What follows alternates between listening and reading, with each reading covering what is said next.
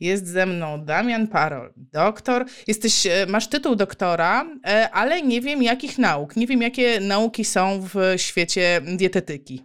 Cześć, cześć. Ja mam tytuł doktora nauk o zdrowiu. Zazwyczaj uczelnie medyczne nadają tytuł nauk medycznych i on bywa zarezerwowany dla lekarzy. I tak jest akurat na WUMie, a w każdym razie na tym wydziale, na którym ja robiłem doktorat, ale to nie jest zadanie, są doktorzy nauk medycznych, czy są dietetykami, no a inne nau, czy inne dziedziny często właśnie otrzymują tytuł doktora nauk o zdrowiu. No, y, wiesz co, my też mamy doktora nauk o zdrowiu, albo czasami e, mamy doktora nauk o kulturze fizycznej. Ja nie mam tytułu doktora, więc nie będę się tutaj mądrzyć, ale bardzo się cieszę, że jesteś ze mną. Damian jest dietetykiem. E, na co dzień prowadzi fanpage i na Facebooku, i na Instagramie, i masz też świetny newsletter. Czytam, więc e, mogę powiedzieć z pierwszej ręki, także... O, bardzo się cieszę.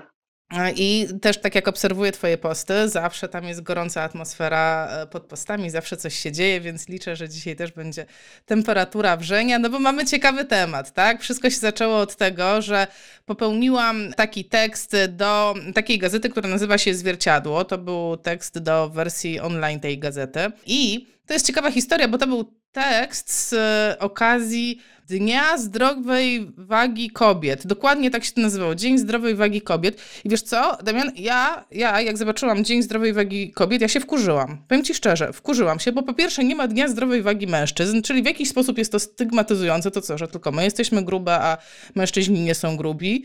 Drugie, co mnie po prostu odpaliło, to waga, waga. Kto sobie wymyślił Dzień Zdrowej Wagi Ciała, jak mamy masę ciała i od razu, wiesz, włączył mi się ten taki, to takie, no przecież powinno być masa, dla dlaczego waga? Powinna być masa.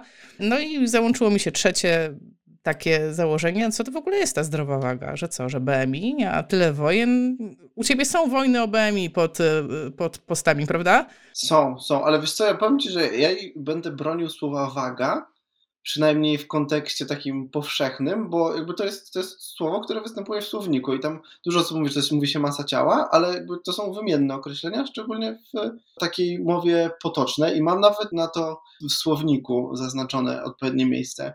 Gdzieś tam to kiedyś nawet chyba wrzucałem do siebie, więc trochę będę bronił tej wagi, no ale to jest słowo, nie? Nie ma dużego znaczenia. Jeśli chodzi o tą kwestię zdrowej wagi kobiet, w sensie tą, tą płciową część, no to w pełni popieram to, bo jakby mężczyźni są tak samo narażeni na skutki otyłości, o ile nie bardziej. Bo u kobiet częściej przy nadmiernej masie ciała, nadmiernym poziomie tkanki tłuszczowej, ta tkanka tłuszczowa się rozkłada znacznie korzystniej, no bo to jest ta, ta otyłość, ta często się nazywa typu gruszka, ale generalnie chodzi o ten e, tłuszcz podskórny, który jest znacznie, znacznie bezpieczniejszy dla zdrowia a u mężczyzn wcześniej to jest ta otyłość brzuszna, czyli ten tłuszcz zazwyczaj wisteralny, czyli wewnątrz e, brzucha, który jest znacznie bardziej niebezpieczny e, dla, dla zdrowia. Więc to jest rzeczywiście element dyskryminacyjny i rzeczywiście powinno się to no, zwrócić na to uwagę. Tak, bardzo, bardzo słusznie. Co do samego BMI, to ja też jestem raczej wśród ludzi, którzy tego BMI bronią, dlatego że BMI dobrze, ile nie bardzo dobrze, koreluje z poziomem tkanki tłuszczowej i generalnie zdrowiem metabolicznym. I tutaj możemy sobie oczywiście znaleźć sporo osób, szczególnie w tej grupie nadwagi, czyli tych osób między BMI 25 a 30, które rzeczywiście są zdrowe, czasem nawet aktywne fizycznie e, i generalnie wszystko jest z nimi w porządku, ale kiedy zaczynamy mówić o otyłości, czyli tym BMI powyżej 30, to tutaj no, sprawa się dosyć szybko klaruje. To znaczy, poza ekstremalnymi przypadkami, w zasadzie nie ma osób, które mają BMI 30 i nie mają nadmiernego poziomu tkanki tłuszczowej. To są oczywiście, no, możemy podać taki przykład Mariusza Budianowskiego na przykład, czyli osoby ekstremalnie umięśnionej, ale tutaj wchodzą dwie rzeczy, które są bardzo ważne. To taka, że taka masa mięśniowa jest w zasadzie nieosiągalna bez wsparcia farmakologicznego, co samo w sobie nie jest zdrowe.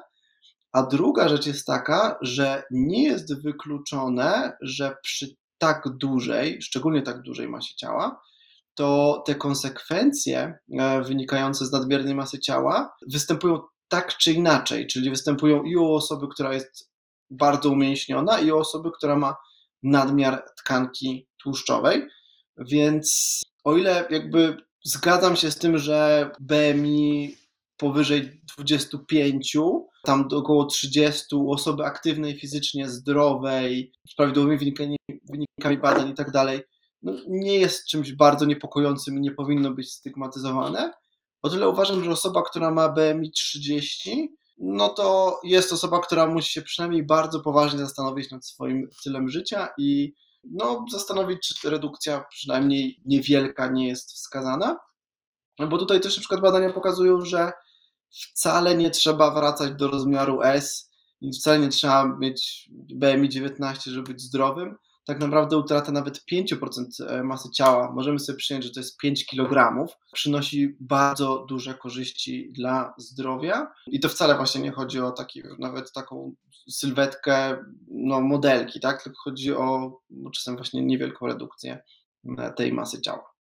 Wiesz co, trochę mi, e, trochę mi pozamiatałeś temat, bo myślałam, że będziemy tutaj, że powalczymy trochę, bo ja broniłam takiej tezy w tym tekście, który tam napisałam, że można być grubym i zdrowym. I chodziło mi dokładnie o to, o, czym ty teraz mówisz, że można mieć to BMI wyższe niż norma, no ale będąc aktywnym, e, spełniając te normy aktywności fizycznej, żyjąc e, w zdrowy sposób, tak, wysypiając się, odpowiednio się odżywiając, no można być po prostu zdrową osobą i tak, no powiem szczerze, chodziło mi, żeby wywołać troszeczkę takich kontrowersji, żeby troszeczkę pociągnąć ludzi do tego, żeby, e, żeby zaczęli dyskutować, bo nie wiem, czy wszyscy wiedzą, teraz zwracam się do, do was, napiszcie mi, czy wiedzieliście o tym, że jest taka dyskusja generalnie w świecie, czy taka kłótnia o BMI, tak? Damian powiedziałeś, że ty jesteś jednak, ty będziesz bronił BMI, bo są osoby, które mówią, dobra, BMI nie jest dobrym wskaźnikiem, tak? Bo zostało wynalezione do dużych statystyk bo nie do końca oddaje istotę, czy ktoś jest rzeczywiście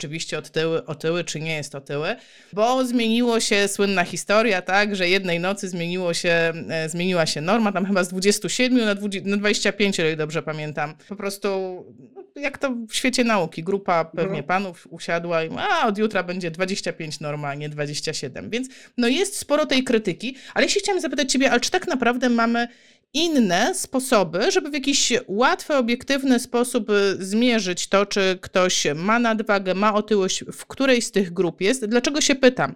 No pytam się w imieniu swoim, czyli fizjoterapeutki. No bo zobacz, jaki my mamy problem. Przychodzi pacjent czy pacjentka i widzisz, że jest duży. No ale to, że widzisz, to jest troszkę za mało, bo ty nie wiesz, w której on jest grupie. Czy on już jest nadwaga? Są osoby, które wyglądają, że są naprawdę nie wiadomo jak otyłe, a jak je zważysz, to wcale nie są aż tak ciężkie. Wiesz, patrzymy też przez swój pryzmat, czyli co ja osobiście uważam za duże, a co uważam za małe, a popraw mnie, jeśli się mylę, to spojrzenie może być zaburzone. To czy jest jakieś narzędzie dla nas łatwe, takie szybkie, takie powiedzmy przesiewowe, że ja będę wiedziała, w której grupie jest mój pacjent. To wiesz co, jeszcze tylko tak wrócę na sekundę z tej dyskusji z tym, e, z tym BMI, bo faktycznie tam była tam zmiana, która była bodajże w Ameryce zrobiona, natomiast ona dotyczyła też trochę czego innego, bo wtedy w ogóle było tak, że była prawidłowa masa ciała i otyłość i tam wtedy trochę to faktycznie pozmieniano, ale teraz od kiedy istnieje ten poziom nadwagi, która prawdopodobnie nie jest aż tak groźna dla zdrowia, jak kiedyś uważano, to trochę to się rozmyło, bo tak naprawdę trochę to dotyczyło no, innego poziomu, bo tam nagle było takie przejście z prawidłowej masy ciała na otyłość od razu.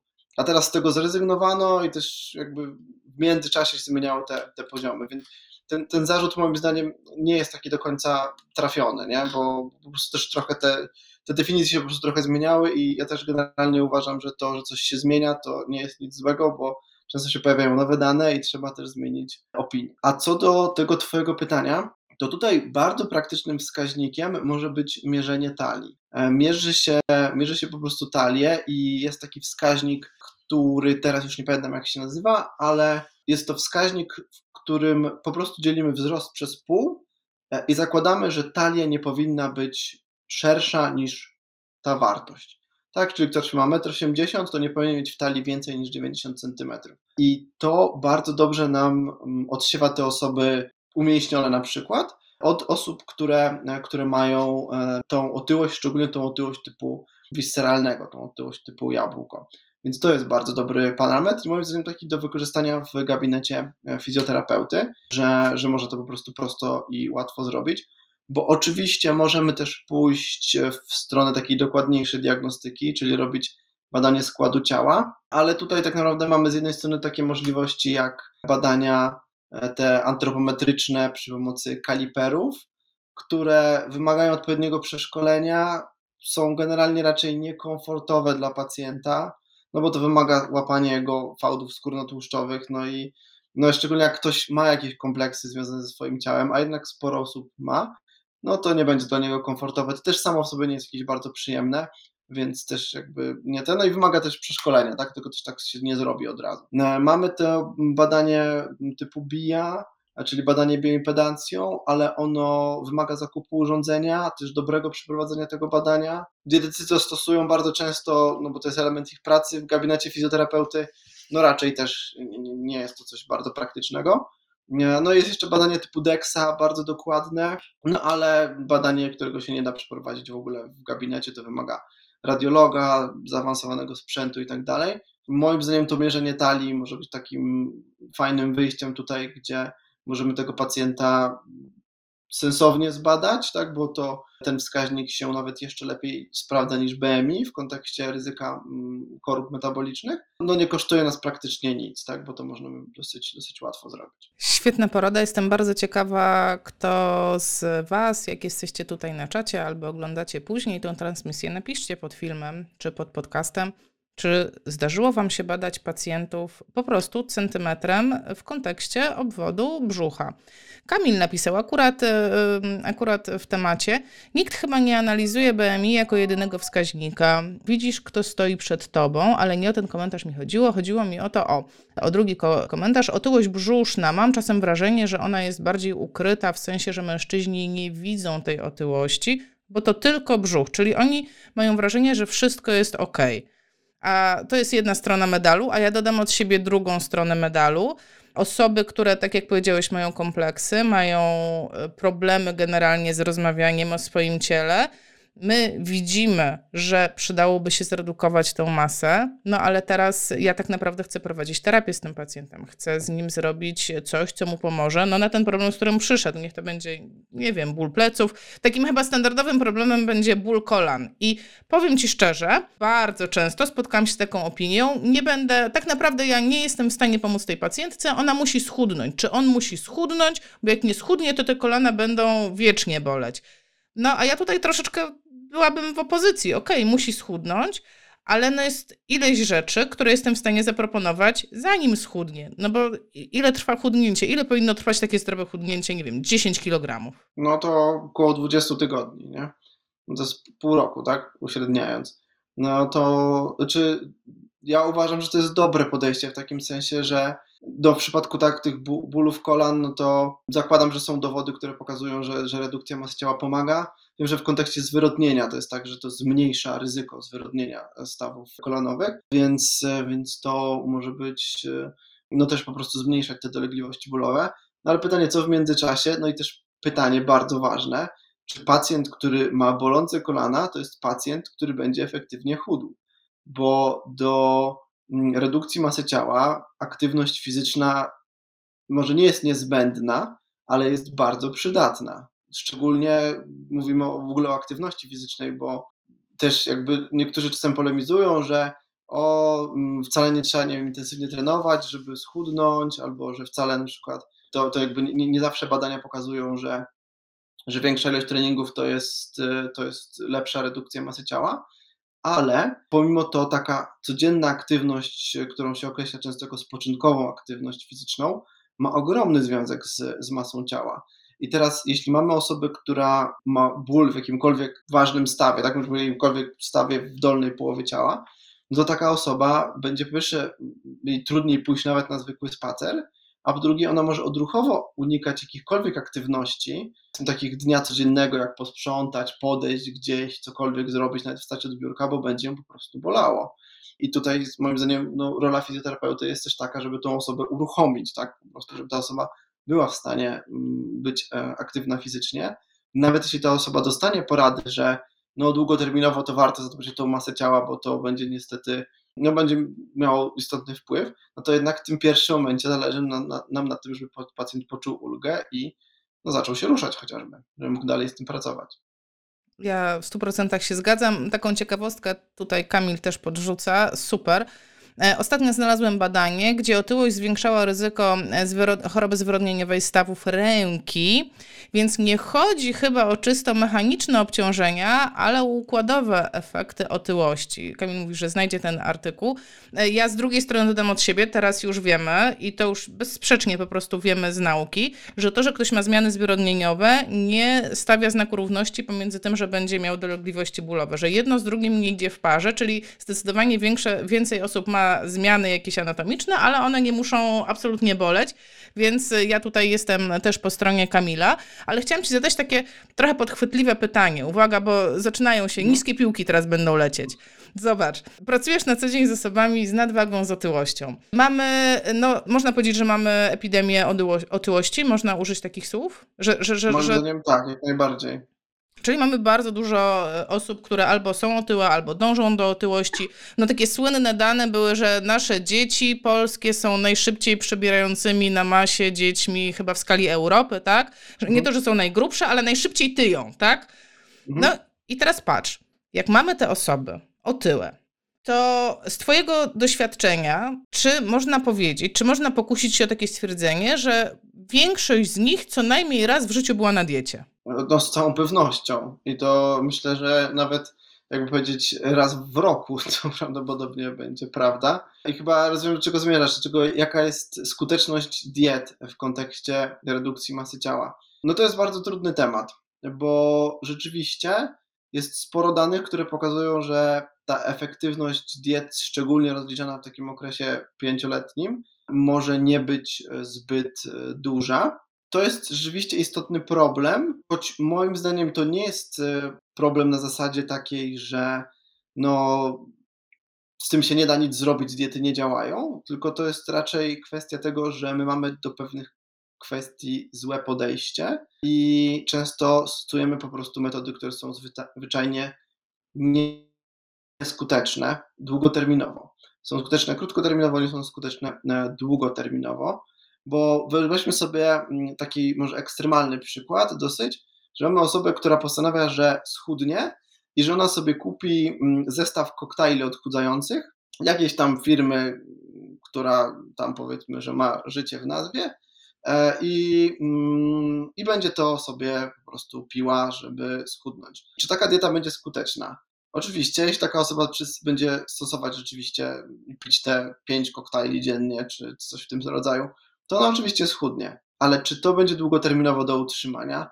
No oczywiście nie. Nie ma takiej możliwości, żeby taka osoba to długoterminowo utrzymała. I zresztą tak często jest z dietami, które są powiedzmy trochę mniej ekstremalne. Że po prostu te diety są albo bardzo restrykcyjne, jeśli chodzi o dobór produktów, że po prostu ta gama tych produktów jest bardzo mała, albo bardzo restrykcyjne, jeśli chodzi o ilość kalorii i one są po prostu nie do utrzymania w dłuższej e, perspektywie. No i też często nie uczą, co jest najtrudniejsze z tego wszystkiego, mm, no takiego długoterminowego radzenia sobie z no, przestrzeganiem zdrowej diety. No, że po prostu tak ta dieta się kończy i ludzie mm, pomału wracają do swoich e, dawnych, e, dawnych nawyków. No i to jest istotny problem. I to jest istotny problem, który moim zdaniem wymaga rozwiązania tak naprawdę na kilku poziomach, bo to nie jest tylko i wyłącznie poziom jednostki, która podejmuje jakieś decyzje, ale to jest też poziom na przykład samego wychowania, czyli w sensie tego, że e, no oczywiście no nie zmienimy swojego wychowania wstecz, tak tego jak zostaliśmy, jakie mieliśmy dzieciństwo, ale możemy zmienić dzieciństwo naszych dzieci na przykład. E, I na przykład dla mnie, jako dla młodego ojca, to jest bardzo ważne, żeby mój syn miał dobre nawyki żywieniowe i dobre wzory, tak, po prostu, po prostu wyszły dobre wzory, tak, w sensie nie takim, że ja chcę mu teraz zabronić cokolwiek jeść, ale żeby on widział, że rodzice jedzą dobrze i żeby nie był przyzwyczajony na przykład do tego, że no nie, na przykład pije się tylko słodzone napoje w domu, bo to się zdarza, tak, bo to są takie domy, w których się pije po prostu tylko słodkie napoje i nie pije się wody w ogóle. No i jeśli ktoś z takim startem ma zdecydowanie gorzej niż osoba, która no, była przyzwyczajona, że w domu się w ogóle takich rzeczy nie pije. Tak? No to jakby to jest 100, 200, 300 kalorii dziennie, która ta osoba po prostu jakby zupełnie za darmo ma mniej w swojej, w swojej diecie. No, dalej to też jest kwestia na przykład dostępności do zdrowego jedzenia, chociażby w sklepach. To się na szczęście generalnie zmienia na plus, jeśli chodzi o samą dostępność, że jakby coraz więcej tej, tej oferty, którą możemy dostać w tej przysłowiowej żabce po prostu, jest powiedzmy w miarę zdrowa i daje się coś tam wybrać, no ale to są zmiany, które zachodzą dosyć powoli, też nierówno tak geograficznie, bo tak są miejsca, w których to będzie lepiej zachodziło, są miejsca, w których to będzie zachodziło po prostu wolniej. No i też obok tych wszystkich produktów, które są powiedzmy w miarę zdrowe, też jest dużo takich produktów, które no, zdrowe kompletnie nie są i też nas kuszą. A też na przykład wiemy to, że mm, ludzie podejmują też decyzje w pewien określony sposób. To znaczy, jak na przykład coś jest łatwo dostępne, to jest zdecydowanie większa szansa, że ludzie coś wezmą. I na przykład ja uważam, że wolna wola też ma pewne ograniczenia. Tak? Znaczy, to jest nasza decyzja, czy my weźmiemy coś, czy czegoś nie weźmiemy, ale jeśli mamy na widoku na przykład wyłożone jakieś słodycze, to jest wielokrotnie większe prawdopodobieństwo, że je zjemy, niż gdybyśmy musieli sobie pójść do sklepu po nie i je kupić. I, I to są czasem rzeczy, które nie są do końca od nas zależne i które które też moim zdaniem warto zadbać, tak? Czyli na przykład jeśli jesteśmy osobą, która w jakiś sposób organizuje pracę w jakimś miejscu, no to moim zdaniem dobrze byłoby unikać sytuacji, w której słodycze są na wierzchu. Mogą być jakieś inne oczywiście przekąski, które są powiedzmy w miarę zdrowe, ale lepiej niestety by to nie były, nie były słodycze. To też jest kwestia właśnie organizacji samych sklepów, o czym wspominałem. No, że sklepy są raczej tak zorganizowane, żeby nam jakby wcisnąć rzeczy, które niekoniecznie będziemy, czy niekoniecznie planowaliśmy kupić, ale no, kupimy, bo są pod ręką. No i te słynne wszystkie półki przy kasach, tak, że zawsze się stoimy przy tych kasach, nudzimy się, no i tam są zawsze batoniki jakieś małe, coś takiego do złapania. No i to też jest problem, to też jest coś, co nam utrudnia i rozwiązanie kompleksowo problemu otyłości moim zdaniem wymaga nawet uregulowania takich rzeczy. Moim zdaniem powinno być tak, że przy kasach w sklepie jest zakaz wystawiania słodyczy. Tak? Niech tam będą baterie, prezerwatywy, zapałki, gumy do rzucia, tego typu rzeczy, ale nie rzeczy, które są kaloryczne, bo jednak to jest trochę wciskanie ludziom czegoś, czego oni by prawdopodobnie nie kupili. Wiesz, nigdy od tej strony nie patrzyłam na problem otyłości. Spotkałam się, czytałam artykuł w jednej z dużych gazet na temat alkoholizmu, że jest zbyt łatwy dostęp do alkoholu i od razu mam takie porównanie, że no w sumie to jest to samo, jeśli chodzi o słodycze, tak? Że ta łatwość dostępu na każdej stacji, w każdym kiosku, po prostu wszędzie, w automatach, w szkołach, w szkołach już chyba nie ma, no ale po, w okolicach szkoły bez problemu jesteś w stanie kupić po prostu każdego słodycza, jako, jakiego sobie zażyczysz. Rzeczywiście to powinno być w jakiś sposób regulowane. A tak wracając troszeczkę do, zataczając krąg, wracając do tego, mm, jak my możemy wspomóc tego pacjenta, którego widzimy, że przyszedł do nas z jakimś problemem i widzimy, że współistniejącą ma otyłość. Tak? Powiedzmy, że ja widzę to, nawet powiedzmy, że ja sobie to potwierdziłam, że zmierzyłam go centymetrem, jest powyżej, e, powyżej tej wartości połowy wzrostu ciała, policzyłam BMI, wyszło, nie wiem, strzelam, 35, więc ja już mam pewność, że ma otyłość, aczkolwiek mnie jako fizjoterapeutce nie wolno postawić diagnozy. Nie wiem, czy wiesz, ale tak jest e, mhm. w prawie, że my nie stawiamy diagnoz. My możemy postawić diagnozę funkcjonalną, czyli na przykład w czym tej osobie to będzie przeszkadzało, że nie wiem, będzie miała krótki dystans, jaki przejdzie, mm, będzie miała małą ilość przysiadów, które zrobi, tego typu rzeczy. No, ale w tym momencie mm, teraz widzisz, wchodzę, wchodzę już z takimi cięższymi tematami, gdzie się zaczynają, a gdzie się kończą nasze kompetencje jako fizjoterapeutów. Jak ty to widzisz? Czyli na ile ja na przykład powinnam sobie pozwolić na takie, na takie poradnictwo? Wie pani co? A czy rozważała pani podjęcie jakichś działań, żeby zredukować masę ciała? Czy myślała pani, żeby przejść na, dietę? No, ja byłam tam i teraz wiesz, i teraz się może zacząć koncert, bo pewnie połowa osób była na keto, druga połowa na poście Dąbrowskiej, trzecia, trzecia połowa, e, żartuję oczywiście, ale e, no każdy z nas ma jakieś swoje doświadczenia. Ile nie skończyłeś studiów e, dietetycznych, a większość fizjoterapeutów nie skończyła, no to my możemy patrzeć pod kątem dietetyki tylko przez pryzmat własnych doświadczeń. Więc wiesz, no pewnie 20 lat temu poleciłabym pacjentowi dietę kopenhaską, bo właśnie taką robiłam. Super, nie? Mhm. Jak to widzisz? No moim zdaniem najlepsze, co można zrobić, to polecić zaufanego specjalistę i to jest coś, w czym, do czego raczej powinniśmy się ograniczyć jako fizjoterapeuci, tak? Przedstawiam się teraz jakby w roli fizjoterapeuty, a nie na przykład y, sugerować konkretną, konkretną dietę.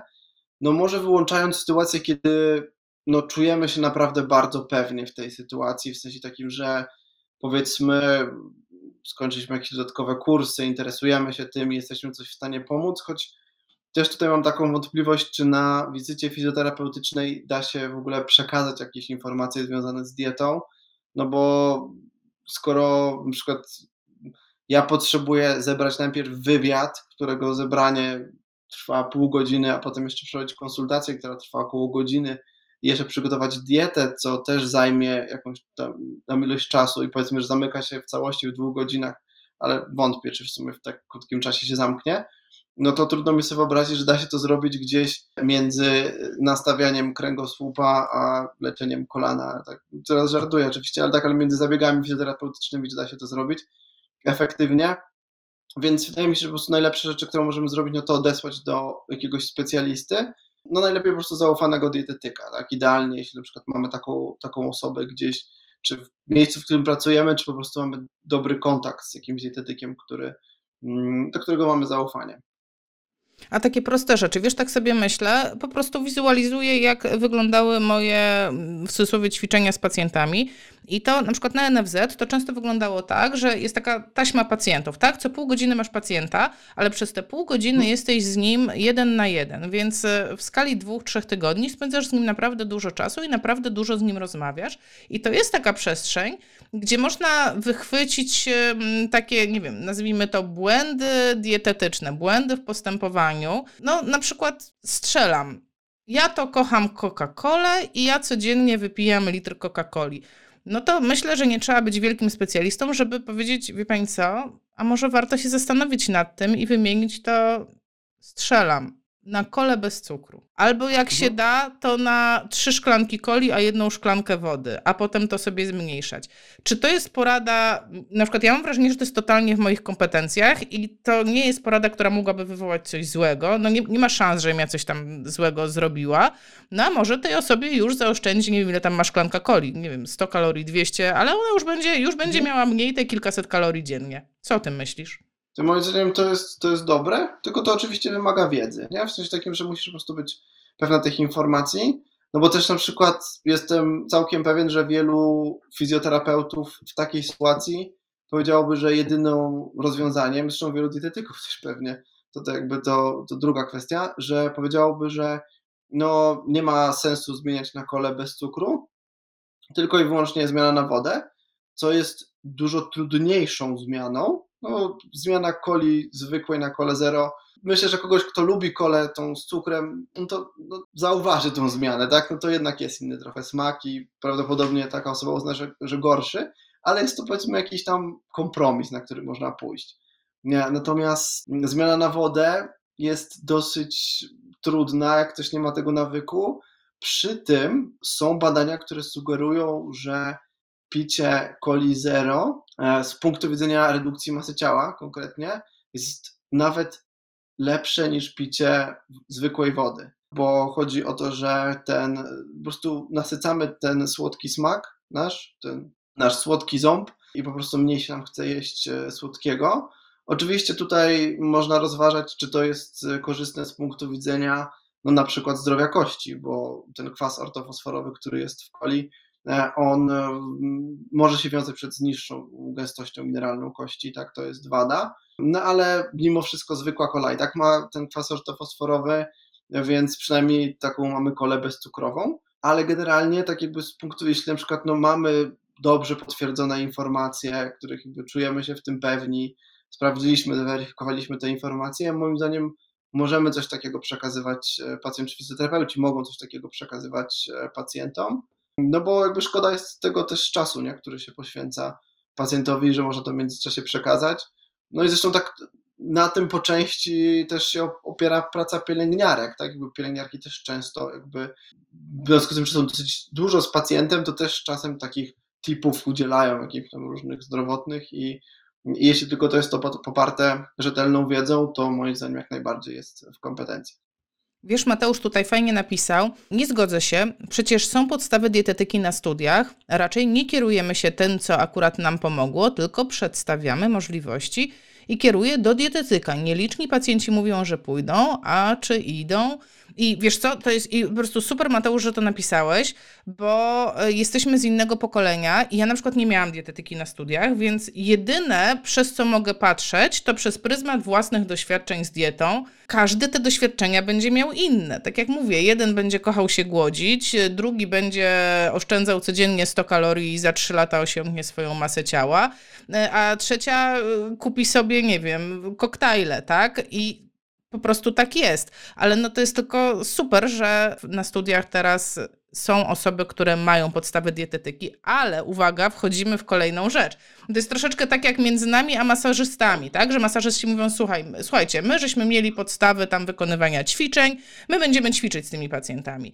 A my mówimy, wiecie co, ale my to się lepiej jednak znamy na tych ćwiczeniach niż wy, dajcie spokój, masujcie. Wy masujecie, to masujcie. A my będziemy ćwiczyć. I trochę tutaj tak widzę analogię, poprawnie jeśli się mylę, tak? Jeżeli nawet mieliśmy podstawy dietetyki, czy to, czy, czy to jest droga dla nas?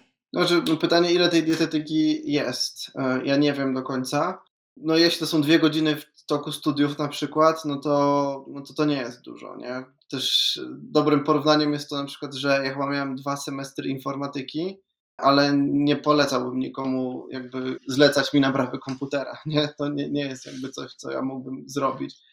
Excela na jakimś poziomie obsłużę, tak, Worda, ale nie, nic więcej. I, I tak też może być właśnie z, z fizjoterapeutami, to znaczy oczywiście jakieś tam podstawy mają, ale niekoniecznie to jest na tyle dużo, żeby jakieś bardziej skomplikowane porady udzielać. Szczególnie też, że mm, w dietetyce często jest tak, że jak się wychodzi poza pewien poziom, to sytuacja się robi o tyle skomplikowana, że na przykład pacjent ma dwie jednostki chorobowe, z których, których zalecenia się całkowicie wykluczają. I na to nie ma dobrego sposobu na takiej zasadzie, że jakby to jest, to jest zagadka dla dietetyka, tak jak rozwiązać ten problem, e, a nie kwestia jakichś tam prostych, prostych typów, więc też trzeba jakby mieć taką świadomość, że oczywiście jeśli chodzi o po prostu redukcję masy ciała u pacjenta bez jakichś bardziej skomplikowanych chorób, o właśnie jakieś takie ewidentnie złe nawyki żywieniowe, jak nie wiem, dużej ilości fast foodów, jedzenie, picie coli i tak dalej, no to, to, to łatwo jest doradzić, ale jak na przykład zaczynamy doradzać pacjentom w kontekście jakichś tam, jakichś tam schorzeń, to, to może być to problem.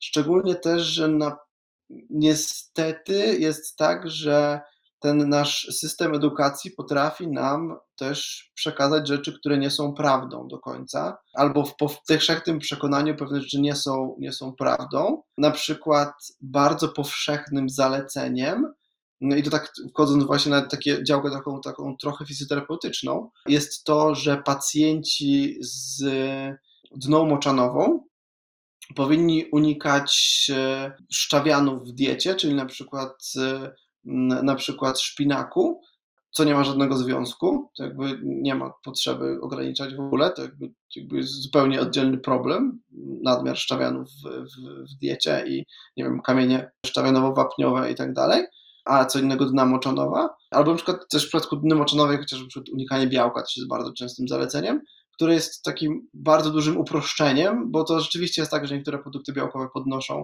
stężenie kwasu moczowego, ale nie jest to generalna zasada.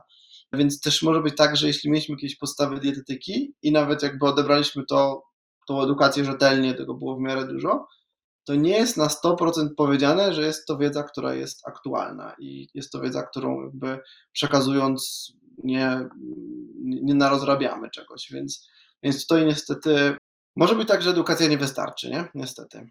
Ja się z tym zgadzam i to przynajmniej jest moja opinia. Tak samo napisał też Kamil fajnie. Wydaje mi się, że w naszym przypadku raczej dajemy proste porady niż, przepisy, niż przepisujemy konkretne wytyczne i robimy jadłospisy, więc bardziej złożone problemy. No to trzeba odesłać do specjalisty. I ja tak uważam. Proste rzeczy, jakieś takie lifestyle'owe, tak bym powiedziała, to tak ale już jakieś mhm. bardziej skomplikowane, no to jednak niech się wypowie specjalista, ale mam dla ciebie drugą stronę medalu. Teraz odwracamy sytuację. Napisała Marta, Marta choruje na dystrofię. I Marta pisze tak. U dystrofików odstający brzuch jest dość typowy. Ja od zawsze mam w obwodzie więcej niż połowę wzrostu, a wagę bliżej nie do wagi według BMI, więc też chyba nie ma doskonałej metody. To znaczy, e, Marta pisze, że od zawsze, nawet jak jeszcze chodziła, to już miała taką sytuację. Mhm. I ja tutaj dodam od siebie, ponieważ ja jestem żoną dystrofika i to jest ogromny, nawet nie masz pojęcia, jak to jest ogromny problem znaleźć dietetyka, który, który zrozumie problem, że istnieją osoby, które nie mają mięśni. Więc wszystkie, znaczy nie wiem czy wszystkie, bo absolutnie się na tym nie znam, ale zakładam, że większość wzorów na, odliczenie, na obliczenie zapotrzebowania kalorycznego opiera się na tym, że masz założenie, że ciało ma skład jakiś tam X, tak? Że ileś tam jest kości, mhm. ileś tam jest wody, tłuszczu i tak dalej, i tak dalej, i w tym mięśni, i że te mięśnie spalają. A u tych osób brakuje tych mięśni, bo taką mają chorobę i po prostu to jest i teraz popatrz, jaki mamy kłopot, bo my to rozumiemy jako fizjoterapeuci, że ta osoba nie ma mięśni, więc wiemy, jak dobrać e, sposoby terapii, żeby ją, no, no żeby spełnić jakieś tam cele, założenia. No ale teraz, jeżeli taka osoba chce zredukować masę, ma ogromny, ogromny problem, e, mówię to z doświadczenia po prostu naszego rodzinnego, po prostu ogromny, bo nagle facet 180 centymetrów e, ma zapotrzebowanie, strzelam, 1400 kalorii i, i, i na takim tylko chudnie. Strzeliłam, wymyśliłam te wartości. Mhm. Okej, okay, ale rozumiem problem e, i przyznam, że gdyby dla mnie trafił taki pacjent, to też musiałbym się chwilę zastanowić, co z tym zrobić, bo to jest sytuacja, z którą ja się osobiście nie spotkałem nigdy. Mm, I to też jest, to idę troszeczkę w taką dygresję, ale jest problem z tym, że dietetyka wymaga wyspecjalizowania się. W sensie takim, że dietetyka mm, no nie jest tak specjalistyczna jak na przykład medycyna po prostu, tak? Czyli jakby bycie lekarzem nie wymaga tak głębokiej specjalizacji, bo generalnie to, co my robimy, jest jednak prostsze niż, nie wiem, operacje na otwartym sercu i takie rzeczy, ale rozumienie danej jakby dziedziny też wymaga ogromu wiedzy i to są czasem takie rzeczy, które jakby zupełnie nie przychodzą, nie przychodzą do głowy e, na pierwszy rzut oka, bo tak jakby próbujemy użyć pewnego schematu, który się na przykład w danej sytuacji może zupełnie nie sprawdzić. No, no i szczególnie w takich nietypowych sytuacjach no, jest to kłopot. I idealnie byłoby znaleźć na przykład osobę, która no, ma jakieś z tym doświadczenie, tak? Pracowała właśnie z tą grupą pacjentów albo podobną grupą pacjentów, ale, ale nie zawsze jest to możliwe zwyczajnie, no bo nie wiem ilu jest dietetyków w Polsce, którzy się akurat zajmują dystrofią mięśniową i mają o tym pojęcie. Myślę, że niewielu. Być albo może pewnie coś są, tak? Ale, ale, ale niewielu na pewno. Tak, albo mało, albo w ogóle.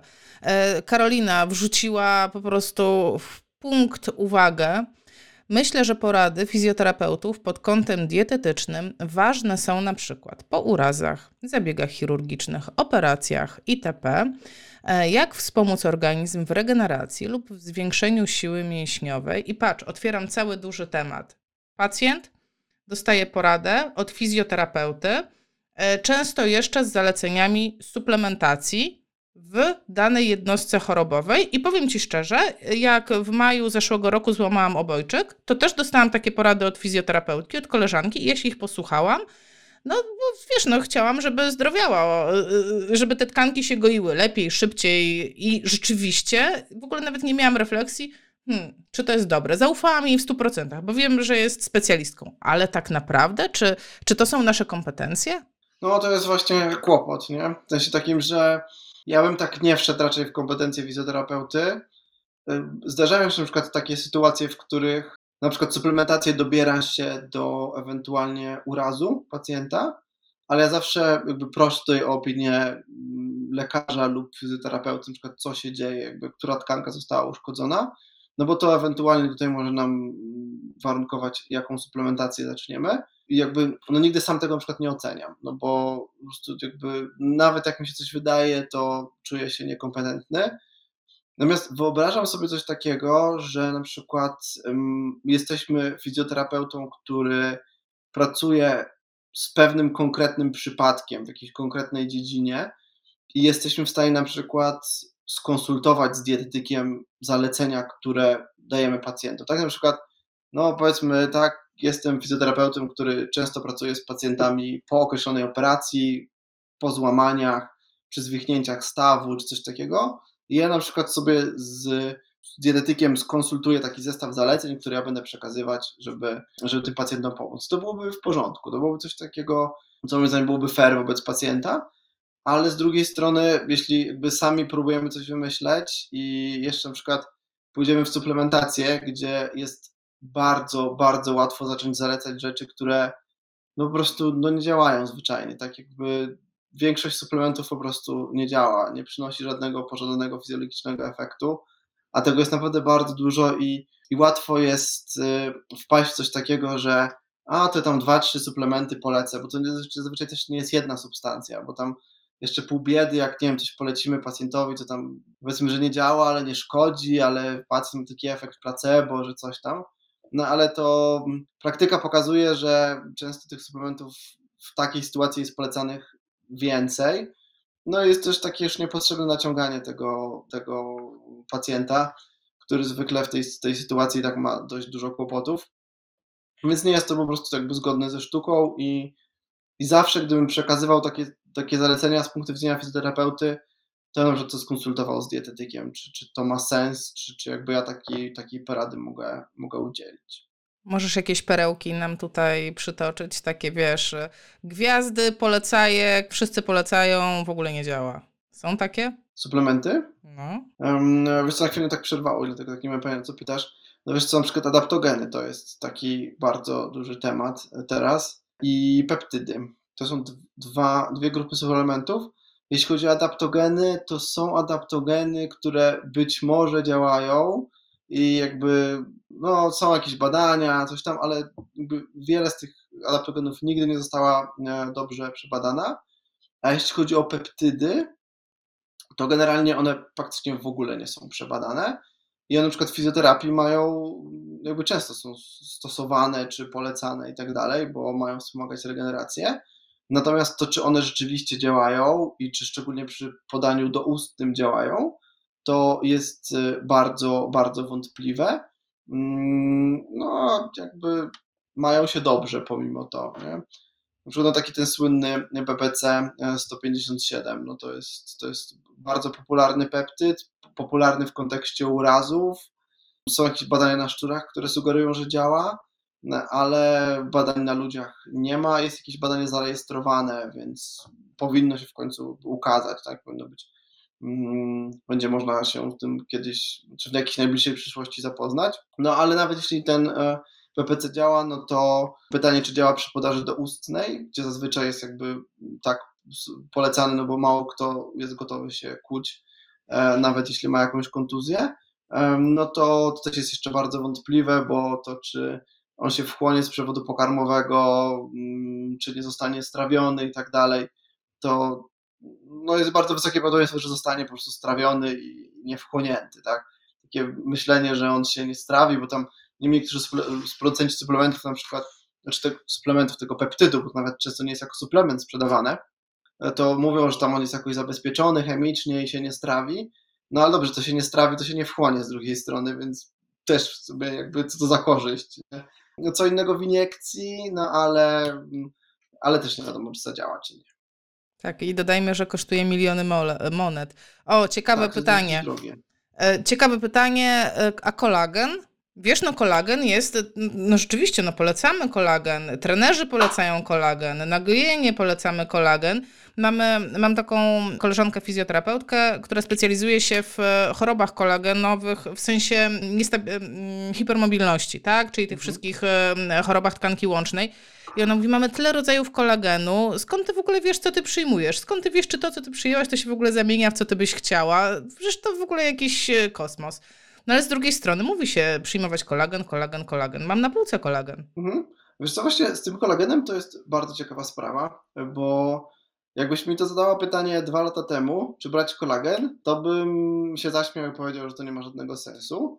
Ale w międzyczasie pojawiło się kilka badań, które sugerują, że rzeczywiście kolagen może wywierać pewien korzystny wpływ w kontekście tkanki łącznej i też kondycji, kondycji skóry. I nawet jest na to wyjaśnienie takie fizjologiczne, bo część osób argumentuje, że kolagen nie ma prawa zadziałać, i ja zresztą też używałem tego argumentu kiedyś, bo to jest po prostu białko i to białko się trawi. Nie ma różnicy, czy my zjemy twaróg, soczewicę, kurczaka, łososia, czy jakiekolwiek inne białko, czy zjemy kolagen, to jakby te same aminokwasy zostaną do krwi, te same aminokwasy zostaną wykorzystane. Ale po pierwsze, kolagen ma bardzo specyficzny skład aminokwasów, pomimo że generalnie nie są to aminokwasy niezbędne, to nie jest wysokiej jakości białko i tak dalej, to może być tak, że jednak dostępność tych aminokwasów no, po prostu wpływa na resyntezę tego kolagenu i tak dalej, co jest moim zdaniem słabszym argumentem, a mocniejszy argument jest taki, że w kolagenie dwa aminokwasy są e, hydroksylowane, e, to jest e, hydroksylizyna i hydroksyprolina, i one generalnie nie występują e, w produktach spożywczych tak normalnie. One są wytwarzane w organizmie, ale być może w zbyt małej ilości. I że uzupełnienie tych dwóch aminokwasów rzeczywiście tutaj wspomaga tą regenerację. Więc ja jestem e, tak ostrożnie optymistycznie nastawiony do kolagenu i na przykład w szczególnych sytuacjach na przykład właśnie przy jakiejś hipermobilności. Są badania, które pokazują, że na przykład e, w przypadku, tego nie chcę teraz e, użyć jakiegoś terminu fizjoterapeutycznego, który jest niepoprawny, ale że niestabilność stawu skokowego, coś tak określa, że, że, że jest jakby, że ten staw jest niestabilny, że na przykład suplementacja kolagenem poprawia tą, tą stabilność stawu skokowego. No, są badania, które jakby wskazywały na to, że suplementacja kolagenu po prostu zwiększała syntezę kolagenu w organizmie, bo to można zbadać, e, bo tam powstaje taki produkt uboczny przy produkcji kolagenu, którego po prostu stężenie we krwi można zbadać i okazywało się, że ten e, kolagen był syntezowany w organizmie pod wpływem kolagenu dostarczonego z zewnątrz. Mm, są badania, które sugerowały, że następuje wzrost siły mięśniowej, co miało wynikować z większej sztywności e, ścięgien. Mm, no i z tego co wiem, są jakieś badania, które wskazują, że z punktu widzenia kondycji skóry też jest korzystny, ale przyznam, że jeśli chodzi o skórę, to jakby tak mówię, to z takim jakby dużym znakiem zapytania, bo przyznam, że nigdy się tym bardziej nie interesowałem. Ja ale tak moim zdaniem kolagen jakby w szczególnych sytuacjach jest warty przynajmniej eksperymentalnego zastosowania. Ja się tak zastanawiam, w jaki sposób mogłabym w moim zawodzie w jakiś taki, nie wiem, może są jakieś takie listy suplementów, które są, no nie wiem, bezpieczne do sugerowania. Nie wiem, wiesz, nie wiem jak to ugryźć. O co mi chodzi?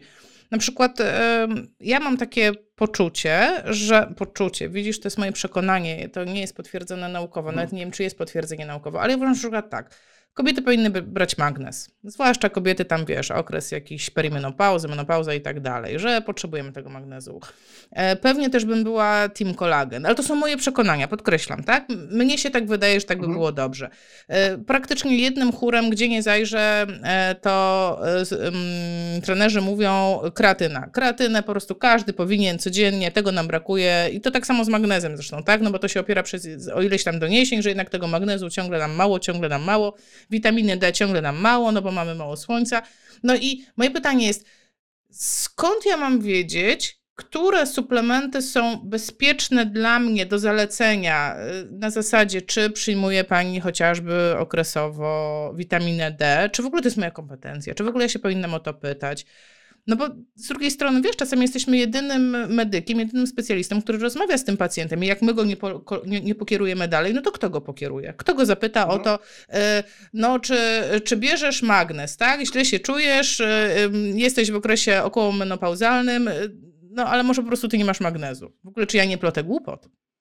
Mhm. Znaczy wiesz co, jeśli chodzi o magnez, to też jest taki suplement, który ja mam pewien problem, bo... Mm, w przypadku populacji ogólnej ja nie kojarzę jakichś badań, które by wskazywały na, na korzyści z suplementacji, takiej, takiej ogólnej, jakby niecelowanej. Nie, nie Chociaż z drugiej strony są jakieś tam przesłanki, że na przykład odżywienie magnezem w niektórych grupach jest rzeczywiście obniżone i tak dalej. I to jest taki suplement, że jak przychodzi do mnie pacjent i ma go w swojej suplementacji, to ja go nie wycinam i nie sugeruję, żeby przestawał go brać, ale sam go raczej nie polecam, sam z siebie. Mm, więc to jest taki trudny przypadek, do tego trudno się odnieść. Też magnez jest taki, że mm, trudno jest zbadać odżywienie magnezem. Tak? Nie, nie, jakby nie ma takiego twardego dowodu, że o, pani ma niedobór magnezu albo pan ma niedobór magnezu, e, to no, trudno jest po prostu sprawdzić, bo można badać stężenie magnezu w surowicy, e, ale ono mówi nam bardzo, bardzo niewiele. Można badać stężenie wewnątrz erytrocytów, które nam mówi całkiem sporo, ale to jest drogie badanie i trudno dostępne. Ono jeszcze dosłownie półtora roku temu to chyba w ogóle nie było dostępne w Polsce. Teraz chyba jedno laboratorium ma dostępne do badania, więc no, trudno to zrobić. Więc nie jest to bardzo polecane. Natomiast tak, żeby podejść do tego globalnie, tak jakby nie dyskutować o każdym pojedynczym suplemencie, to mm, jeśli chodzi o suplementy sportowe, e, to jest e, strona Australijskiego Instytutu Sportu, gdzie są suplementy opisane pod względem tego, które są skuteczne, które nie są skuteczne, i są one też aktualizowane, tak? Co, co jakiś czas robią update e, i przynajmniej jeśli chodzi o tą listę takich suplementów tej z grupy A, czyli tych na pewno skutecznych, to tutaj możemy być pewni, że jeśli polecamy coś z tego, no i oczywiście jakby sytuacja kliniczna pacjenta jest taka, że, że jest uzasadnienie, tak, bo to też nie, nie, nie, wiem, nie jest tak, że każdy pacjent powinien przyjmować kreatynę, tak, jakby, no część pacjentów, no jak to jest nieaktywny fizycznie, to nie wyciągnie z tego większych korzyści, Mm, no ale powiedzmy, co właśnie sytuacja mm, pacjenta jest taka, że może wynieść z tego korzyść, no to, to może i, i tą stronę Australijskiego Instytutu Sportu e, bardzo, bardzo polecam. No i mamy też takie rzetelne polskie źródła, na przykład e, Narodowy, Narodowe Centrum Edukacji Żywieniowej. E, to jest strona, która jest, była prowadzona przez IŻZ, teraz jest prowadzona przez PSH, no bo już nie mamy IŻZ-u. No i to też jest taka strona, gdzie po prostu te informacje, które tam są przedstawione, są rzetelne. Są też informacje dotyczące suplementów, więc no, dobrze jest po prostu bazować na takich sprawdzonych źródłach. No bo też zakładam, że jakby osoba, która nie jest tym tak bezpośrednio zainteresowana, też nie będzie no, przeglądać literatury naukowej, no bo to zajmuje tak dużo czasu, że, że trudno jest jakby poza swoimi jeszcze tak kompetencjami się tym, tym zajmować. Mm, więc no to są takie dwa miejsca, które, które bym polecił mm, i od których warto zacząć. E, pokusisz się o sprzedanie jakichś historyjek, bo wiem, że zetknąłeś się z sytuacjami, w których pacjenci, sportowcy głównie, tak, mieli te zalecenia porobione, no, mimo tak, mogłyby być lepiej, tak, a właśnie dlatego, że nie były, nie były to zalecenia E, robione przez specjalistę, tylko no, przez fizjoterapeutę, powiedzmy szczerze. Czy tak, znaczy to dwie rzeczy, z którymi ja się spotykam, e, które, które no, mnie niepokoją jako dietetyka, no to to, że część fizjoterapeutów próbuje na przykład nawet diagnozować intolerancje pokarmowe przy pomocy jakichś tam testów takich się jakoś nazywa ten test. To jest test, generalnie polega na ocenie siły mięśniowej po kontakcie z alergenem, co nie ma jakby żadnych podstaw takich naukowych i fizjologicznych, ale bywa stosowane. Mm, no i często też na przykład mm, pacjenci wracają od fizjoterapeuty z jakimiś zaleceniami, że mają stosować dietę bezmleczną albo bezglutenową, bo coś tam, bo to będzie lepsze dla ich stawów, coś takiego. To też nie ma podstaw naukowych. I czasem jest też tak, e, i to szczególnie w środowisku sportowym obserwuję, że fizjoterapeuci przyjmują, trochę mi się wydaje, że niestety zmuszeni okolicznościami, rolę dietetyków e, na przykład we współpracy z, no, ze sportowcami, z którymi pracują, tak? bo w, w związkach sportowych e, zwykle rola fizjoterapeuty jest że fizjoterapeuta występuje w związkach sportowych, w kadrach narodowych i tak dalej, dietetyk nie zawsze. E, I często też fizjoterapeutów jest więcej. I na przykład może, że, że nie może tylko tak się po prostu zdarza, że na przykład jest kadra, która nie ma dietetyka, ale ma fizjoterapeutę. I czasem ten fizjoterapeuta bierze na siebie też te kwestie związane z żywieniem. No i to wychodzi bardzo różnie, bo są właśnie fizjoterapeuci, którzy powtarzają takie te najbardziej podstawowe rzeczy, najważniejsze i tym robią jakąś tam robotę, bo tym, tym można jakby też sporo zrobić. No a są fizjoterapeuci, którzy właśnie wychodzą poza swoje kompetencje i zaczynają opowiadać rzeczy, no, które no, nie mają prawa zadziałać i ewentualnie tylko mieszają w głowie. Więc ja na przykład tutaj nie mam takiego otwartego stanowiska, że fizjoterapeuci nie powinni się wypowiadać o żywieniu nigdy w ogóle, ale powinni być pewni tego, że to, co mówią, jest słuszne i jakby mają na to dowody, potwierdzenia i, i tak dalej. Mm, no bo no niestety wychodząc poza swoje kompetencje jest bardzo łatwo popełnić błąd. Patrz, na koniec wrzucę jeszcze taką bombę, bo wiem, że jako dietetycy e, walczycie o yy, własną ustawę, żeby też mieć kompetencje zawodu, jak rozumiem, też zawodu medycznego. Czy was, bo, przepraszam, czy was chcą wrzucić do jednego worka zawodów paramedycznych, jak to jest? Do czego dążę? Że w tej chwili E, jeżeli nie ma tych norm zawodowych, nie ma, e, nie ma tej ustawy, no to bardzo łatwo jest wejść w wasze buty, tak jak w nasze buty bardzo łatwo było wejść przez, przed ustawą e, o zawodzie fizjoterapeuty. No a teraz jednak jest troszkę trudniej, ale z drugiej strony mamy dużo więcej obowiązków. Ja widziałam ankietę u ciebie, widziałam, że u ciebie pod postem była ankieta i wyszło, że fizjoterapeuci to nie są najszczęśliwsi z tego, że mają ustawę, ale myślę, że dużo tych, co są szczęśliwi, nie odezwało się tak po prostu. Po prostu ich tam nie było. To jest moje osobiste zdanie. No ale może właśnie, może właśnie ustawienie tych kompetencji, patrz, to jest szeroka rozmowa w ogóle na inny, te, na inny temat, chociaż no. trochę. Może gdybyście mieli właśnie y, obwarowania zawodowe, sztywne kompetencje wasze, to trudniej by wam było wejść w wasze buty, ale od razu wrzucam drugą stronę, e, czyli task shifting, czyli taki czyli to, co w tej chwili się dzieje na świecie i dzieje się w Polsce, czyli rozkładanie kompetencji różnych zawodów medycznych pomiędzy różne grupy, ponieważ e, po prostu nie jesteśmy w stanie, jest taki ogrom pacjentów, taki ogrom problemów, że bazując tylko na sztywnych swoich kompetencjach nie damy rady jako system. To tak... E, mhm. Czy jesteś za tak, ustawą? Jak ty jesteś? Po jakiej ty jesteś stronie w ogóle? Jeśli chodzi o ustawę, to um, no ja przeprowadziłem tą ankietę właśnie wśród Was, fizjoterapeutów, z której generalnie wynikało, że duża ilość osób jest niezadowolona z tego. I jakby możesz mieć rację, że rzeczywiście osoby niezadowolone się chętniej wypowiadają niż osoby zadowolone.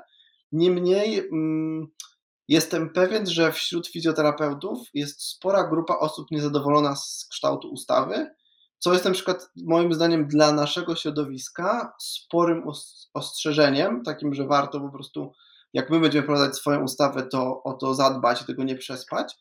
Szczególnie, że nasza ustawa będzie, znaczy w planach jest e, jakby dużo mniej korzystną ustawą niż ta ustawa, którą wy macie, dlatego że wy macie izbę fizjoterapeutów, a my tej izby nie będziemy mieli, dietetyków. My będziemy właśnie wrzuceni do jednego worka e, z innymi zawodami mm, e, medycznymi i to może oznaczać, że no nie będziemy mieli wpływu w ogóle na nic, tak? Ani na kształt tego prawa, ani e, na możliwość weryfikacji, kto jest dietetykiem, a kto nie jest dietetykiem tak naprawdę.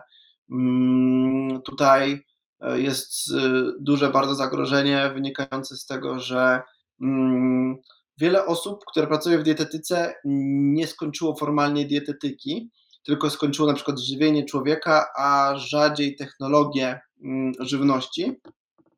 E, I mm, o ile można się zgodzić, że takie osoby, które są albo które będą kształcone po wejściu w, e, w życie tej ustawy, no nie powinny raczej być dietetykami, tak? Ja raczej uważam, że szczególnie osoby, które są po mm, technologii żywności, która jest no, bardzo takim inżynieryjnym zawodem, związanym no, bezpośrednio z projektowaniem parówek i tego typu rzeczy, no to niekoniecznie mają kompetencje w kierunku bycia dietetykiem, ale bardzo duża ilość osób, e, które właśnie nawet tą technologię żywności albo technologię żywienia, która jest znacznie bliżej dietetyki, pokończyły, to są osoby, które pracują w zawodzie, czy nawet po 20 lat i no nie można ich doświadczenia wyrzucić do kosza, tak? Nawet jeśli jakby ta, te, te, te ich wykształcenie kierunkowe nie jest, no nie wpisuje się idealnie w to, co jak sobie wyobrażamy, że co powinien odebrać dietetyk, no to minęło tak dużo czasu i oni tak dużo jakby wiedzy w międzyczasie mogli zdobyć, że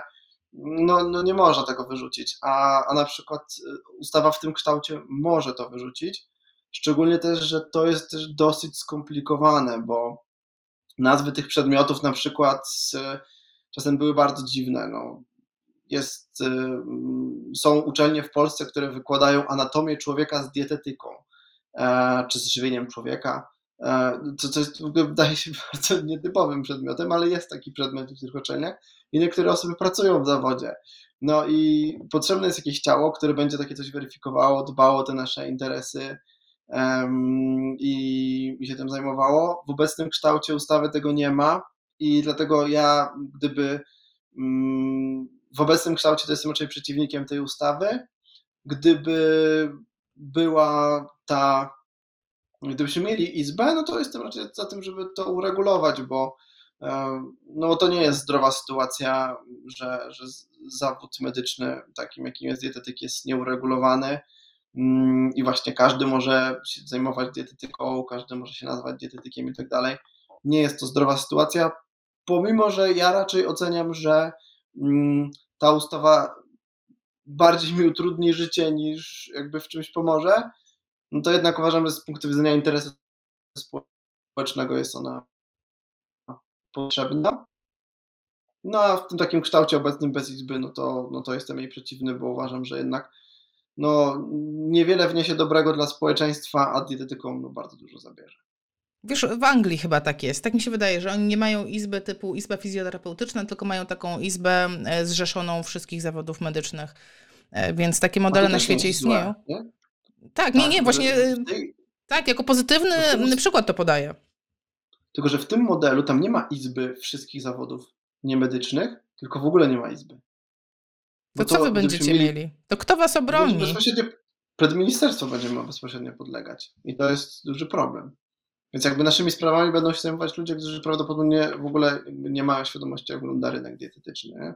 I stąd na przykład też w tej ustawie mm, tam są różne interpretacje, bo tam podobno jakby są błędy w tej ustawie, które no jakby na tym etapie się jeszcze mogą pojawiać, no ale też utrudniają interpretację, że nie do końca wiadomo, czy będziemy mogli pracować jako jakby jednoosobowa działalność gospodarcza nie została uwzględniona jako forma prowadzenia własnej praktyki.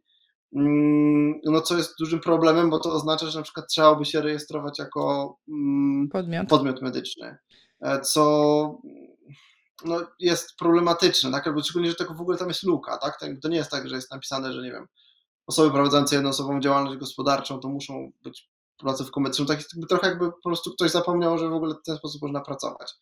Ale wiesz co, u nas I... też coś takiego było. Też mieliśmy taki moment, że, e, że, że był problem. Już teraz nie pomnę, e, jak to było, ale też był taki moment, że e, gdzieś była modyfikowana ta ustawa właśnie, żebyśmy mogli prowadzić bez problemu praktyki, pojedyncze po prostu praktyki fizjoterapeutyczne. No bo o to ci chodzi, żebyś miał praktykę dietetyczną, tak? I prowadzisz jednoosobową praktykę, i ta praktyka tam jakieś może mieć różne formy, ale to jest, wiesz, to jest trudny proces. My też żeśmy się docierali, cały czas się docieramy. Tutaj e, na przykład Mateusz skomentował, że przynajmniej mamy sąd dyscyplinarny. E, no nie da się wszystkiego uregulować od początku i my też mamy uregulowane te zawody takie tych fizjoterapeutów, którzy tam kończyli bardzo dawno temu studia i mieli na przykład tytuł technika no to oni też zostali włączeni po prostu w poczet osób z prawem wykonywania zawodu, ale nie o tym. Patrz, my byśmy mogli zrobić live o samym prawie wykonywania zawodu i o, i o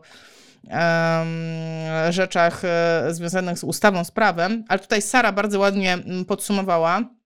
Mm, no to chyba wracamy do sedna sprawy. Każdy człowiek pragnący szeroko pojętego zdrowia lub borykający się z chorobą powinien mieć pomoc z zakresu dietetyki i zdrowego ruchu i mentalu, proporcje do dostosowania. Jeśli dany specjalista z czystym sumieniem jest w stanie doradzić z tych kilku zakresów, moim zdaniem powinien. I wiesz, ja chyba się z tym zgodzę, że jeżeli ktoś trafia do dietetyka i ten dietetyk mówi, wie pani co, fajnie byłoby włączyć proste formy ruchu, spacer cztery razy w tygodniu po pół godziny, naprawdę już zrobi robotę, to mnie to jakby, no, teoretycznie jest to w moich kompetencjach, ale no, jest to totalnie rzetelna porada. A z drugiej strony, jak ktoś do mnie trafia, ja powinnam udzielić prostej porady dietetycznej i tak samo prostego jakiegoś, nie chcę powiedzieć wsparcia psychologicznego, ale tego mm, takiego podejścia, e, tego, czego zaczęliśmy, takiej ciało pozytywności, tak? Tego nieoceniania, nie e, cedowania wszystkich problemów tego świata tylko na to, że jesteś otyły, tylko popatrzenia szerzej na tego człowieka, że tak powiem ładnie w modelu biopsychospołecznym. E, I ja bym tak to widziała. Mm, a mam taką prośbę do ciebie na koniec, bo nie wiem, czy wiesz, ale już rozmawiamy godzinę 10 no. minut i e, definitywnie musimy kończyć, ponieważ e, e, i tak za dużo twojego czasu, że tak powiem, pozwoliłam sobie zaanektować. Gdybyś miał, gdybyś miał dać jedną taką złotą poradę fizjoterapeutom, którzy chcieliby się włączyć w ten proces gdzieś, no nie mówię poradnictwa dietetycznego, ale e, robić to mądrzej, robić to rzetelnie, robić to zgodnie z EBM, to co my możemy takiego zrobić, żeby e, jakby ugryźć to ciastko, ale nie, mówisz, no zrobić to tak jak trzeba. Hmm. Wiesz co, chyba nie umiem tak powiedzieć na szybko, z głowy szczerze mówiąc, żeby nie wymyślić jakiegoś, jakby czegoś zupełnie naiwnego. Mm, nie wiem, wydaje mi się, że po prostu gdzieś się z grubsza tym interesować po prostu i starać się coś doczytać. Mm, niestety też jakby dietetyka nie doczekała się moim zdaniem jakiejś takiej Biblii na przykład, tak? bo jakby są takie pewnie działy mm, czy medycyny, czy generalnie zdrowia, gdzie można po prostu polecić jakąś jedną publikację. Niestety tak z dietetyką nie jest, um, więc jakby trudno jest jakby wskazać jakąś taką, taką jedną rzecz. Um, jak, jak budować te porady, szczególnie też, że w dietetyce też bardzo ważne jest to, że pewnie w fizjoterapii jest dokładnie to samo. To jest jakby, jedno to jest mieć wiedzę, a drugie to jest umieć tą wiedzę przekazać. Bo mm, i jakby tak, żeby to zadziałało. Tak właśnie znowu ta kwestia psychologiczna wchodzi w grę, bo powiedzmy, że te napoje słodzone, których się tak sobie uczepiliśmy, ale to jest dobry temat, że mamy osobę, która wie, że napoje słodzone są złe, to zupełnie innym przekazem jest powiedzieć, panie, pan pije to gówno, proszę tego nie pić, proszę to wyrzucić, to ostatni raz było, dzisiaj pan zaczyna nowe życie w ogóle bez coli, a co innego jest powiedzieć, mm, Wie pan, a myślał pan na przykład o ograniczeniu tej coli, może pan by w stanie był na przykład, nie wiem, połowę tego zastąpić, albo może co drugi dzień, albo coś takiego, że to jakby wiedza jest taka sama, ale porada jest zupełnie inna. E, I jedna porada będzie raczej nieskuteczna, choć to też trochę zależy od charakteru osoby, tak? bo są takie osoby, które pewnie na to dobrze zareagują, ale to jest raczej mniejszość. A druga porada może być skuteczna, więc tutaj też niestety trudno jest powiedzieć jakby mm, jakąś taką złotą radę dać, bo nie dość, że trzeba jakby bazować na samej wiedzy, to jeszcze na sposobie przekazania tej wiedzy. No i też jakby ja to powiedziałem wiele razy w tego typu podcastach i tak dalej, ale ja na przykład uważam, że w dietetyce kwestie takie psychologiczne odgrywają fundamentalną rolę, być może nawet większą niż wiedza. W sensie takim, że często te niuanse dietetyczne mają mniejsze znaczenie niż na przykład właśnie sposób przekazania przekazywania wiedzy, dialog motywujący, mm, sposób rozmowy z pacjentem i, i tak dalej. E, I to też mówię to w ogóle jako osoba, która bardzo się jara tym, czy tego białka to powinno być półtora, czy może 2,5 grama na kilogram masy ciała i czy jest jakaś różnica między 1,75 a 2 gramy i tak dalej. Mnie takie niuanse bardzo interesują, ale z drugiej strony uważam, że w pracy z pacjentem one mają naprawdę żadne znaczenie i dużo większe znaczenie ma właśnie takie kwestie bardziej, bardziej psychologiczne i te, te kompetencje miękkie niż, niż właśnie to. Ja się z tym zgodzę. Czyli jednak ciało pozytywność. Jesteś ciało pozytywne? Mm, właśnie nie wiem, wiesz, właśnie nie wiem, jakby, bo jakby z jednej strony są elementy w tym ruchu, które bardzo popieram e, i naprawdę jestem tak całym sercem za tym. Mm, jakby nawet już nie mówię o jakby jakimś odczłowieczaniu osób otyłych i tak dalej, które się zdarza i walkę z tym, bo to jakby to, to, to jest w ogóle jakby taki poziom zupełnie, ale no na przykład to, co ciało pozytywność zrobiła w kierunku akceptowania takich czysto estetycznych wad, choć to też jest jakby duże słowo moim zdaniem, wada, jak nie wiem, rozstępy czy celulit u kobiet, e, czy jakieś blizny, tego typu rzeczy, to jest jakby świetna robota. Też mm, takie mm, odczarowywanie tej super szczupłej sylwetki jako jedynej zdrowej, która czasami nawet w ogóle nawet nie jest zdrowa i jakby mm, pozwolenie taką jakąś właśnie nadwagę i tak dalej, która aż tak dla zdrowia nie jest zła, ale z drugiej strony też widzę w tym nurcie osoby i treści, które moim zdaniem są szkodliwe na takiej zasadzie, że próbują tłumaczyć, że otyłość w ogóle nie jest żadnym problemem e, i mm, że nie ma w ogóle żadnego wpływu na zdrowie, że to w ogóle wielki spisek, że BMI to właśnie jest takie narzędzie opresyjnego patriarchatu, a nie wskaźnik. I to są rzeczy, które mnie bardzo drażnią i uważam, że są po prostu zwyczajnie, zwyczajnie nieprawdziwe. Do tego można też dołożyć trochę osób, które w tym środowisku są dość agresywne i tak nierzetelne. Ja zostałem kiedyś określony jako jeden z największych fatfobów w polskim internecie przez taką wiodącą osobę z ruchu działu pozytywności. I uważam, że jest to ocena skrajnie niesprawiedliwa, bo jakby jestem w stanie na szybko wskazać kilka osób, które jakby wręcz takie odczłowieczające treści wrzucają na temat otyłości. E, i jakby one nie zostały w tym szlachetnym gronie wymienione, osób najbardziej e, e, fatfobicznych, a z drugiej strony uważam też, że duża część moich treści jest raczej taka, no właśnie wspierająca te osoby, te osoby albo przekazująca te treści rzetelnie, tak, no bo ja też jakby nie, nie chcę się kreować na jakiegoś adwokata osób e, z otyłością czy coś takiego, to jakby nie jest moja rola, mm, ale jakby uważam, że przekazywały te informacje po prostu jakby rzetelnie o tym, jaki jest wpływ no, otyłości na, na zdrowie, który no niestety jest negatywny, tak, no, na to nie patrzeć, mm, ale no nie zmienia to na przykład właśnie tych, tych kwestii, no, że do, do, do człowieka też trzeba podejść jak do człowieka, też rozumieć na przykład, że nie wszystko jest mm, jakby zależne od nas, nie wszystko jest, nie, nie wszystko albo większość nawet się nie powinna rozpatrywać w kategoriach winy czy, czy braku winy, tak, no bo to też jest jakby takie popularne przekonanie, że otyli są winni swojej otyłości, to też nie jest moim zdaniem pryzmat, który się powinno przyjmować. Mm, nawet jeśli powinni wziąć odpowiedzialność tak za to. E, co, co się z nimi dzieje, no bo no, nikt inny tego nie zrobi za nich, przynajmniej tak. w dzisiejszych warunkach. Czyli jednak zobacz, czyli jednak na początku wywiad i rzetelne badanie. Najpierw ja muszę wiedzieć, kim ty jesteś, tak? W kontekście, oczywiście cały czas mówimy nadwagi, otyłości, masy ciała i tak mhm. Wywiad, co cię tu doprowadziło, no i dopiero potem myślimy, co można z tym zrobić i niekoniecznie odpowiedzią na wszystkie pytania będzie to schudnij, schudnij, to proszę więcej, więcej się ruszać, e, mniej jeść, więcej się ruszać, taki standard. I na koniec, żeby tak... To jest w ogóle...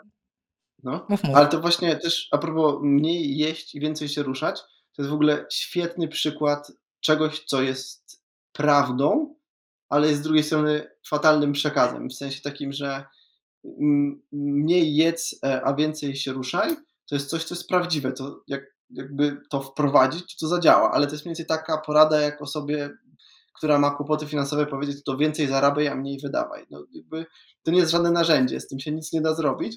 I znowu właśnie wchodzi to, że, że bardzo często w dietetyce jakby wiedza to jest jedno, a dwa, jak to ubrać w użyteczne narzędzie, które może pacjent wykorzystać. Dokładnie. To już, żeby zakończyć takim bardzo pozytywnym akcentem, to powiem Ci, ostatnio miałam taki, taką sytuację, że w gronie fizjoterapeutów mieliśmy spotkanie po prostu takie powiedzmy towarzyskie, e, ale w cudzysłowie bawiliśmy się taką bardzo skomplikowaną maszyną do analizy chodu i ktoś się musiał rozebrać. I padło na mnie.